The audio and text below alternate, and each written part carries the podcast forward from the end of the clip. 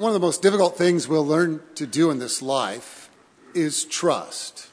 To trust in another person, to give our trust to them, to be vulnerable enough to give our heart and mind even to another.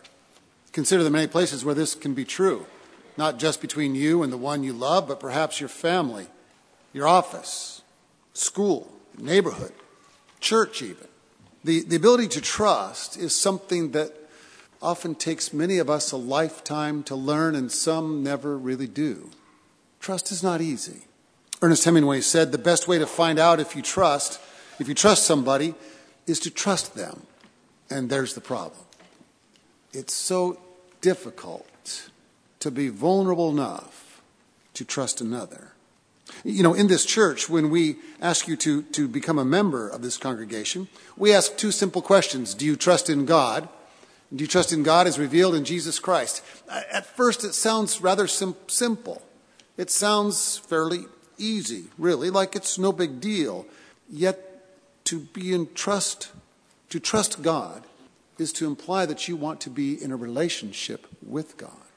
Sometimes churches ask you to affirm a theological or an intellectual statement about who Jesus is and what Jesus represents in the world. It's a nice thing to do, but oftentimes I've found that it's easier to affirm something intellectually than it is to emotionally say, Yes, I will trust, not only in God, but in the God that's been revealed in Jesus Christ. Trust means that you're willing to rely on the promises, the teachings, the instructions of God, especially as they've been were seen and revealed in Jesus and in his life and in his preaching. To trust those promises means that you're going to give your own life to that way of life. These promises are made especially clear during the season of Advent. Mary's Magnificat, as recorded by Luke, is a song sung by Mary when she discovers that she's pregnant with the child she will name Jesus. In the, in the middle of that song, she sings, He has brought down the powerful from their thrones and lifted up the lowly. He has filled the hungry with good things and sent the rich away empty. It's a clear promise. The one she carries in her womb the one she carries within her own body, the, the holy infant, tender and mild, will grow into full adulthood. And someday he will proclaim as part of his teaching, whenever you care for the least of these, he'll say, for the hungry, the sick, the naked, the thirsty, the abandoned, the forgotten, the refugee, the foreigner, the outsider. Anytime you care for the least of these, it is though you're caring for God's very self. When you do this, Jesus said, it'll be as though you're already in the heavenly realm. And when you fail to do this, well, you might as well go to Hades. Jesus' way of saying it actually was more direct than mine. Do you trust that this is true? Does your life as a follower of Jesus, as a follower of the Christ child, reflect this promise? Jesus goes on to be very, very clear in all of his teaching that when we give ourselves indeed to the least of these in this world, we find that we've learned to trust in God and God's ways. Uh, now, I, I, I, want to be clear. I, I, love Christmas. I love the carols and the meals and the parties and, and all the rest. I even love the way that Mary's song points toward the message that her child will proclaim when he becomes the great rabbi. In fact, the season of Advent is a time for waiting and a time to remember what it is we're preparing for when this child comes among us to care for the poor, to bring justice into the world. And so that's why we read these old texts from Isaiah. It's more than just a nice reminder of the quote that, I, that Matthew uses in his gospel, in his Christmas story. Isaiah wants old King Ahaz to pay attention. He's trying to help him. The king is lost in a world of worry and fear. He sees an army breathing down his neck and he is just scared to death. And his people are frightened too. They're looking for the king, to their king for leadership, but he's, he's overwhelmed by anxiety and, and fright, and he really can't do anything for them. You, you see, this word that you hear every year in Matthew's gospel is one that finds its roots 700 years before the time of Christ when this King Ahaz is trying to make everyone happy.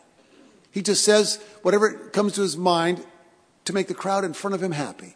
If it's a crowd of his, of his subjects from his country, he'll talk about his faith and how he trusts in Yahweh. If it's folks from another place, he changes to that religion. He just kind of blows with the wind. Whoever's in front of him, that's who he's trying to make happy. When Isaiah writes to him, Ahaz, this king, is making an unholy alliance with, with former enemies. And by doing so, he's going against the promises of God to care for the poor. And instead, he's making an allegiance with those who have supposed power. You see, his fear is causing him to make poor decisions. Fear almost always gets in the way. Is that true in your life? It's true in mine. Eh, listen to these old words from, a, from a, an old Star Wars movie, one of the prequels. This is Jedi. This is Jedi Master Yoda speaking to, to a young Anakin who will grow up to become the evil Darth Vader, who I'm sure, even if you don't like Star Wars, you know who, you know who Darth Vader is. Yoda says to young Anakin, Fear is the path to the dark side. Fear leads to anger. Anger leads to hate. Hate leads to suffering. And I sense much fear in you. Whether you're a Star Wars fan or not, get the point. Fear leads to hate. Hate leads to suffering. Ahaz is afraid. His fear will lead to the suffering of his people. He's failing to see the world through the eyes of God. His fear is blocking his ability to, to trust in God's ways. He wants to put his trust in the politics of power and control. And Isaiah is just simply inviting him to, to give his trust to God.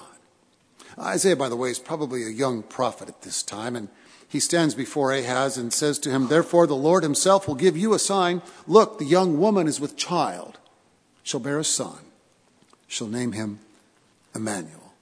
As I said, you no doubt recognize those words. They were quoted by, by Matthew. They're sung every year in this season of, of Advent. But I don't want us to get ahead to that point. I, I want us to pay attention to this text a little bit more. He goes on and says, This child will eat curds and honey by the time he knows how to refuse the evil and choose the good. For before the child knows how to refuse the evil and choose the good, the land before whose two kings you are in dread will be deserted. I know, it sounds kind of weird. It doesn't make sense in our context, but he's basically saying by the time this child knows the difference between right and wrong, between yes and no, more or less by the time he's two, your worries about these kingdoms that seem to be ready to attack you will have gone away. It's all going to fade. You need to relax, Isaiah is saying. Put your trust in God, not in power, not in control, not in weapons of violence, but in the ways of God. Trust, believe, and the ones you fear the most will fade away. You see, God is doing all God can do to help Isaiah understand, to help Ahaz understand, to help this frightened king receive the goodness of God's, God's grace in his life. But Ahaz, he kind of displays a false piety. I hope you heard this when, when Carla read it. He said, Oh, I would never put God to the test. He's quoting scripture there. Do you, do you have a friend who quotes scripture? Do you, have, do you know anybody who's like that? Who can quote scripture, who can talk about their faith, who can say how wonderful and deep they are in a, in a relationship with God? But then the more you get to know them, the less. I'm not trying to be judgmental, I'm just wondering. You ever seen anybody like that? I had a counselor at Christian camp when I was in high school. So I just finished ninth grade. This guy, this, this guy was a young seminarian, super Christian, Mr. Spiritual, talked about Jesus and could preach a nice sermon, a campfire talk for the kids and all. But in the cabin where I was, he was a mean guy. I mean, I was, I was 14 years old, almost six feet tall by then. I weighed approximately 89 pounds. I had this beautiful, long, wavy, strawberry blonde hair that, that, that bounced on my very skinny little shoulders. I was the palest guy in all of Southern California. And, and this counselor liked to say, Hey, Glenn, did you miss the sun this year? What happened? And he'd make little jokes about my hair and how skinny I was. And, and then he'd pick on the other guys in the cabin too and find some little thing to needle them. And I, I was a 14 year old. I didn't know nothing about nothing.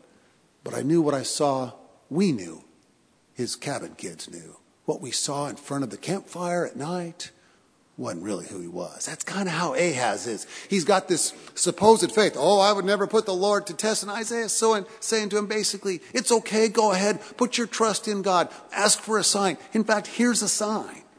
Here's the sign you need. But Ahaz refuses. He's going to depend on his own, his own ways and refuse God's. Maybe you remember the old joke. It's an old joke, and probably everyone can recite it, but still it fits for the morning. You remember the joke about the farmer who's, who's been told by the sheriff, hey, there's a big flood coming, the rains are going to come, and the water's rising. You know this joke? You know the joke I'm talking about? Pretty soon that day comes, and there, there is a little bit of a flood, two three inches of water around the farmer's house. And the, the sheriff drives over in his four wheel drive and says, Come on, farmer, jump in. And the farmer says, Oh, the Lord will provide. Well, the water gets higher and higher and higher. Now the farmer's moved up onto his porch. The, the sheriff comes by in one of those flatbed uh, boats, you know what I'm talking about, with the big fan on the back. He comes sipping around on that three feet of water and says, Hey, come on, come on, farmer, jump in. Let's go. He says, No, no, no, the Lord will provide. You've heard this story, right?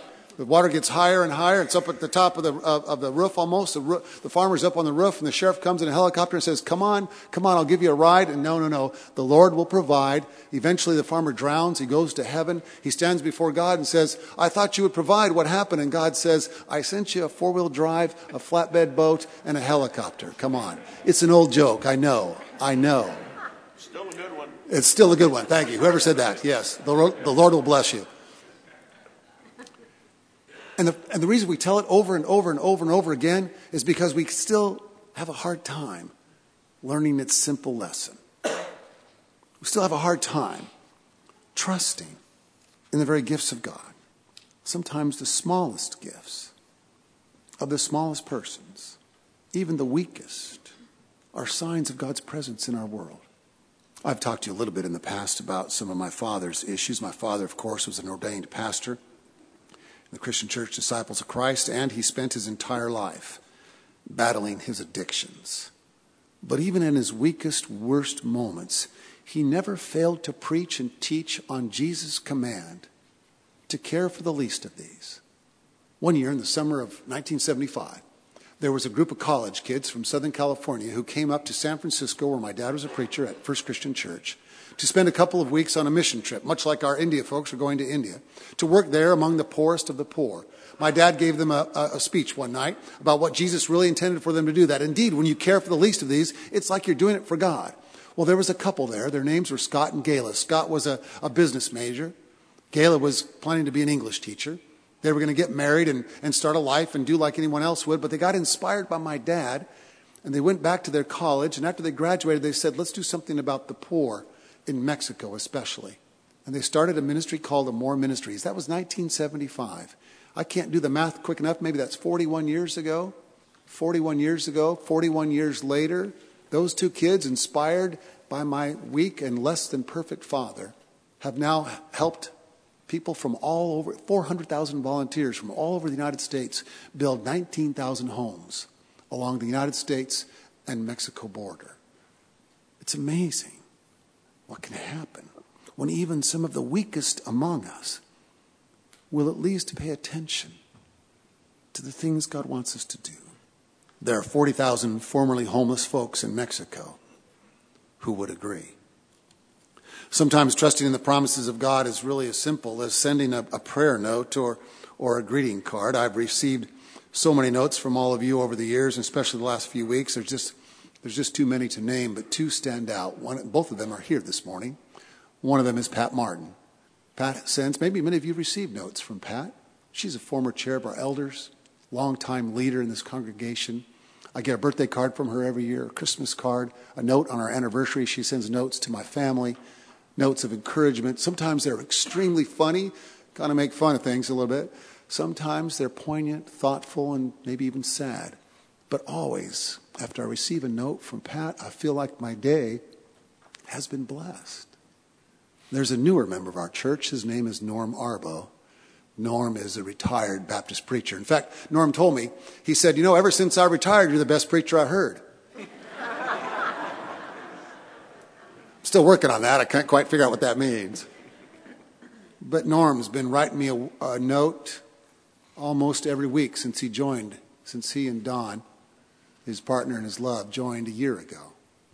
Prays for me, prays for my family, and he prays for you. Now, those gifts seem small, don't they? And yet, it's a sign that, that Pat and, and Norm trust in, in the gift of God and the grace of God, that, that even doing something simple as saying, Dear Pastor, I've prayed for you this week. Dear Glenn, have a happy birthday. That, that's enough. You don't even know it, but you've been blessed by their prayers, by these little, these little gifts. Of course, that's part of the problem, I suppose. If we, if we look at them through Ahaz's view, we, we might be thinking, what good are those little things? I mean, come on, we got a couple of armies ready to attack. Our world, like Ahaz's world, feels dangerous. It feels like there's terror just around the corner.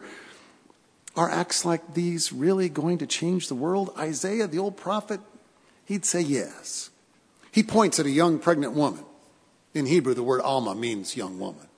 He points at this young pregnant woman. It might have been Ahaz's wife. Some scholars think it was Isaiah. That's what I think. I think it's Isaiah's wife. He points at her and says, You see her? She's pregnant.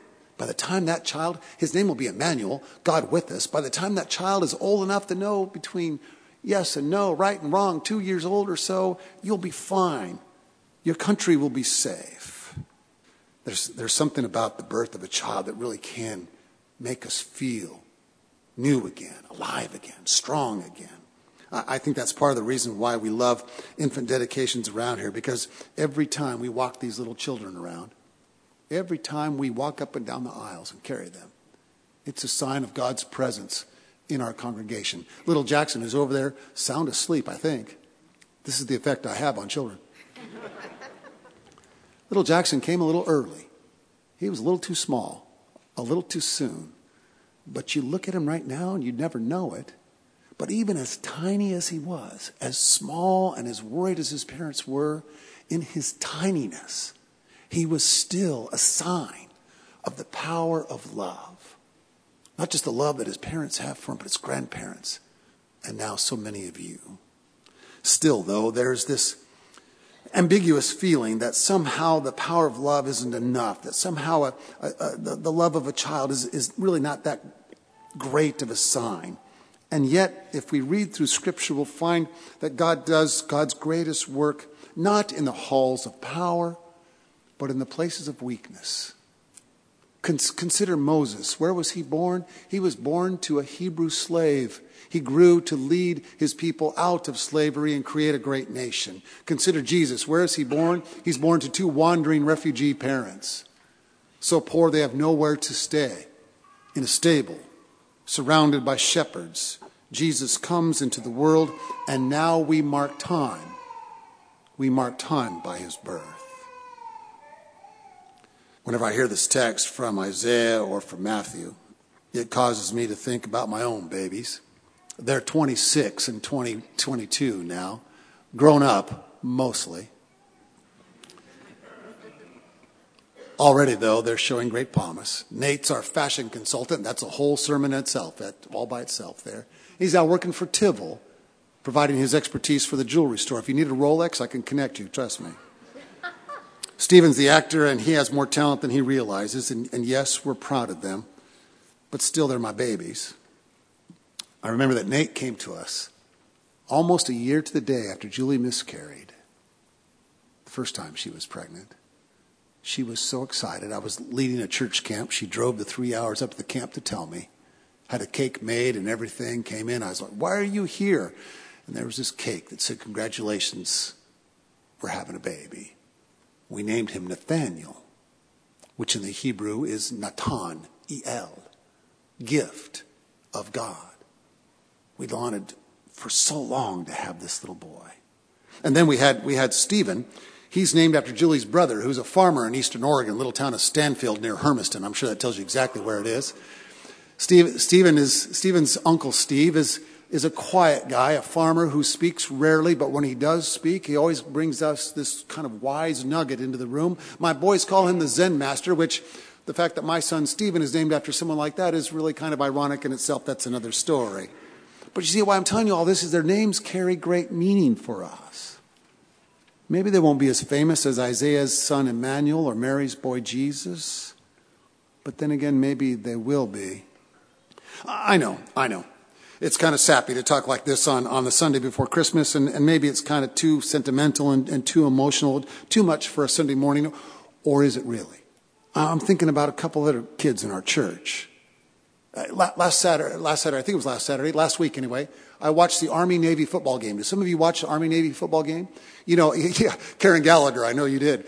Uh, it, Navy, Navy had beaten Army 14 years in a row. I don't know if you know this, but it's a law in the United States of America that you're required to root for the underdog. I just want to let you know. And so I was pulling, I was pulling for Army, but not just because they were underdog, but also because Ted's there in the military academy, working hard, great kid, great young man, a future leader in our, in our country, no doubt. I, I was pulling for Army because I was thinking of our friends Bill and Jan Daniels, who are members of our church. Their sons, Kurt and Clay, both went to the military academy, both, both graduated, and then served our country, served in the Middle East in the middle of war, in the middle of a time of extreme terror and fear.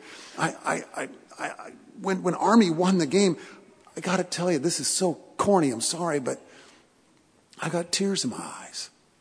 I got to thinking about Kurt, who was injured in Iraq when he was there.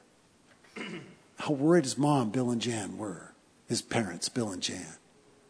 I, I thought about the, the Christian church in, in Washington, D.C., National City Christian Church, where my, my friend Steve Gentle is the pastor. I, I called Steve and I said, Kurt is a member of our church. He's been injured overseas. Can someone go see him? And they sent a pastor or a Stephen minister from their church every single day that he was in the hospital in Washington, D.C. to pray for him. I thought of you all and the way many of you prayed for that boy, that man, that leader and I remember the day he sat way back there where Dan Beebe is, my far left, almost in that exact same spot. And we prayed again for him a prayer of thanksgiving that he'd come home, that he'd finally come home. Yeah, I know. The world looks like a, a cold, frightening place. Uh, the wars continue. The, the fear seems to be hovering over our very land, but still, but still we gather on a Sunday morning here in the middle of Advent to proclaim that the promise is still true, that a child will come. His name will be Emmanuel, God with us. I know it doesn't seem like much. I know, I know it seems so small, so tiny, so, so almost missed. And yet we speak the promise again to say that yes, God is here. We saw it in the little ones we dedicated today. We saw it in, in Kurt and Clay when they came home. We saw it at my house when Nate and Stephen grew to be better than we ever could have imagined. We see it now even when the promise is spoken again on a cold day in December. The Lord will give you a sign. The young woman will bear a child. His name will be Emmanuel, God with us. You see, We'll be home for Christmas when we finally find the courage we need to trust in the God that sends that child. Amen.